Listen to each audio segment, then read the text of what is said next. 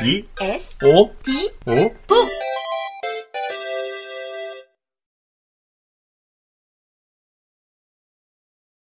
걷는 사이에 공원에 다다랐다.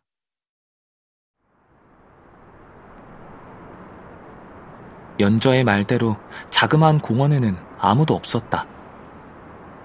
외눈박이 가로등만이 스파게티 소스 같은 주황빛 불빛을 흘리고 있을 뿐이었다. 무슨 생각을 한 것일까?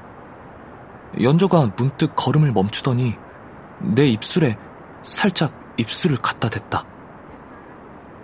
아주 짧고 가벼운 입맞춤이라기보다는 아이들의 뽀뽀에 가까운 접촉이었지만 그 보드랍고 따스한 입술의 감촉은 내 입술에 그대로 남았다.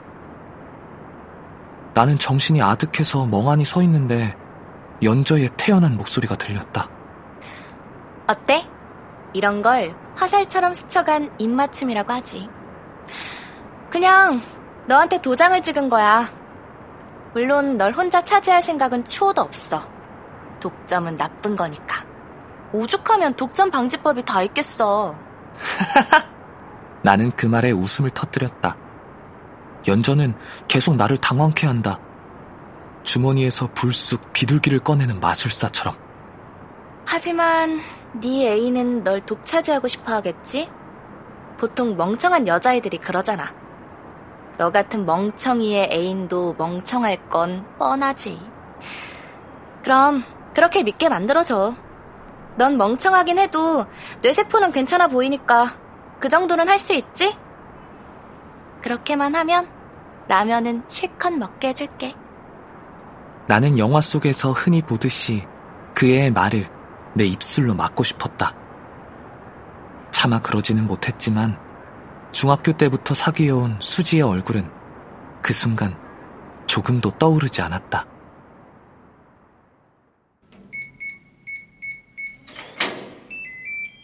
집에 들어가니 아버지는 거실에서 굳은 인상으로 신문을 펼쳐들고 있었고 엄마는 침대에 드러누운 채 내 인사를 받는 둥 마는 둥 했다.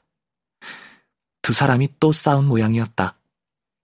자주 있는 일이라 나는 신경도 쓰지 않았다. 두 사람은 사소한 일로 걸핏하면 저렇게 냉전을 벌였다. 그래도 소리를 지르거나 뭘 던지거나 때리는 일은 없으니까 나는 이 정도는 보통 가정의 모습이거니 생각한다. 좀 늙은이 같은 생각인가?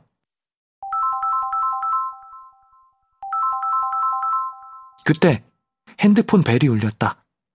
수지였다. 나는 얼른 화장실로 들어갔다. 꿀꺽. 저절로 침이 삼켜졌다. 찔리긴 좀 찔렸던 것이다. 야, 홍민기.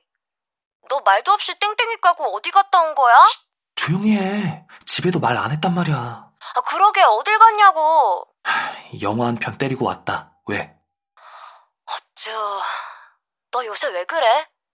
내일 모레가 모의고사인데 지금 제정신이야? 그만해. 네가 내 엄마냐? 너 요즘 아주 이상해진 거 알아? 하, 이번 시험 지난번 성적에서 1등만 떨어져도 당장 차버릴 테니까 알아서 해. 딸깍. 전화는 끊겼다. 심한 피로가 몰려왔다. 수지는 상대를 진정으로 위하는 것만이 최고의 사랑이라고 여기는 아이였다. 건전한 애인이었지만 문제는 상대에게 진정으로 좋은 것이 무엇인지를 자기 혼자 판단한다는 점이었다. 그런 애였으니 라스베가스를 떠나며를 비디오로 함께 보았을 때도 몹시 분개했다. 어떻게 사랑하는 사람이 알코올 중독인데 술을 먹게 놔둘 수가 있어? 그러면 죽는 걸 알면서 말이야. 저런 건 사랑이 아니야. 수지는 그렇게 말했지만 나는 그 영화 속의 인물들을 충분히 이해할 수 있었다. 사랑하는 사람이 죽을 줄 알면서도 그가 원하는 것을 해주는 것이 꼭 옳은 일은 아니겠지만 때로는 그런 사랑이 더 깊은 사랑일 수도 있다는 걸 나는 그 영화에서 깨달았다. 그런 수지였으니 나를 진정으로 위하는 것은 성적을 올려 좋은 대학에 가게 하는 것이라고 생각하여 늘 이렇듯 공부를 챙기고 닥달했다. 수지야 상위권 학생이니 지금까지 그렇게 살아온 게 몸에 배었겠지만 나는 간신히 중위권에 속한 몸이라 수지의 그런 간섭이 견딜 수 없었다. 하지만 수지의 높은 성적과 그런 식의 태도 때문에 엄마는 우리의 교제를 매우 달가워했고 수지를 몹시 귀여워했다. 그런데 나는 지금 다른 의미로 수지에게 고마움을 느꼈다. 수지의 잔소리 전화 덕분에 미안했던 마음이 싹 가신 것이다. 그러나 수지는 화를 내고 전화를 끄는 게 마음에 걸렸는지 금세 문자를 보내왔다. 화내서 미안. 하지만 슬럼프에 빠질 여유도 우린 없잖아. 힘을 내. 조금만 참으면 우리에겐 빛나는 미래가 있어. 빛나는 미래라. 나는 그 문자를 가만히 들여다보다 화장실 문을 열고 나왔다. 누나방 앞으로 갔다. 문을 두드리니 들어와 하는 소리가 들렸다. 재수생인 누나는 매트를 깔아놓고 요가를 하고 있었다. 집안 분위기가 이런데 요가가 돼? 내가 놀리듯 묻는데 누나는 잠깐 동작을 멈추고 나를 보더니 이렇게 물었다. 너 학원 땡땡이 쳤지? 뭐? 아, 아니야. 하지만 나는 금세 꼬리를 내렸다. 예전부터 깐깐한 엄마는 속이기가 쉬웠지만 어수룩한 누나는 속일 수가 없었다. 음, 하여간 누나는 귀신이야. 그렇게 표가 나. 그래. 얼굴에 기분 좋다 라고 써 있는 걸 학원을 빠진 거야 기본이겠고 수지랑 데이트한 정도로도 그런 표정은 안 나올 것 같은데.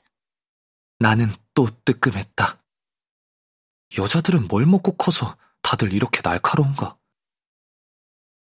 사실은 친절한 금자씨 보고 왔어. 잘하는 짓이다.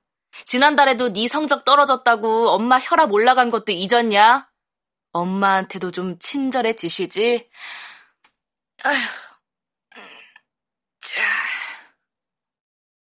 말은 그렇게 하면서도 누나는 다시 엎드리더니 멋지게 뒷다리를 뻗었다.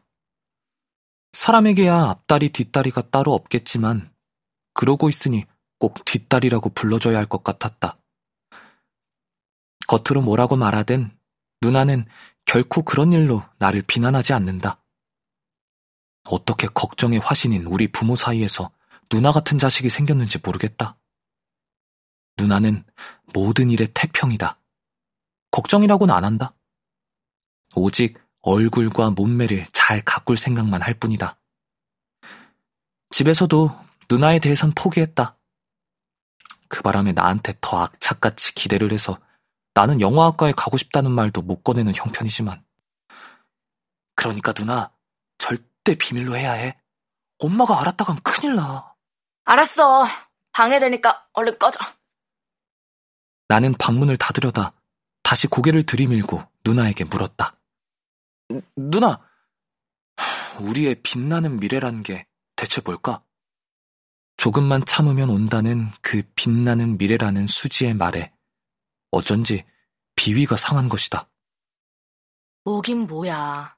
인류 대학에 가서 사람들한테 선망의 시선을 받고 좋은 직장에 취직해 남부럽지 않게 사는 거지. 간단히 말해 건전한 속물이 되는 거야. 이제 고양이처럼 등을 올리는 자세를 취한 누나는 잘라내듯 대답한다. 갑자기 둔중한 망치가 날아와 뒤통수를 탕 때린 것만 같다. 절에서 내가 누나를 무시하지 못한다.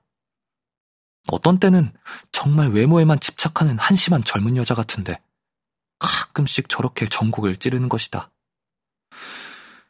그럼 건전한 속물이 되기 위해 삶을 저당 잡히며 모든 욕구를 누르며 사는 우리는 어린 속물인가?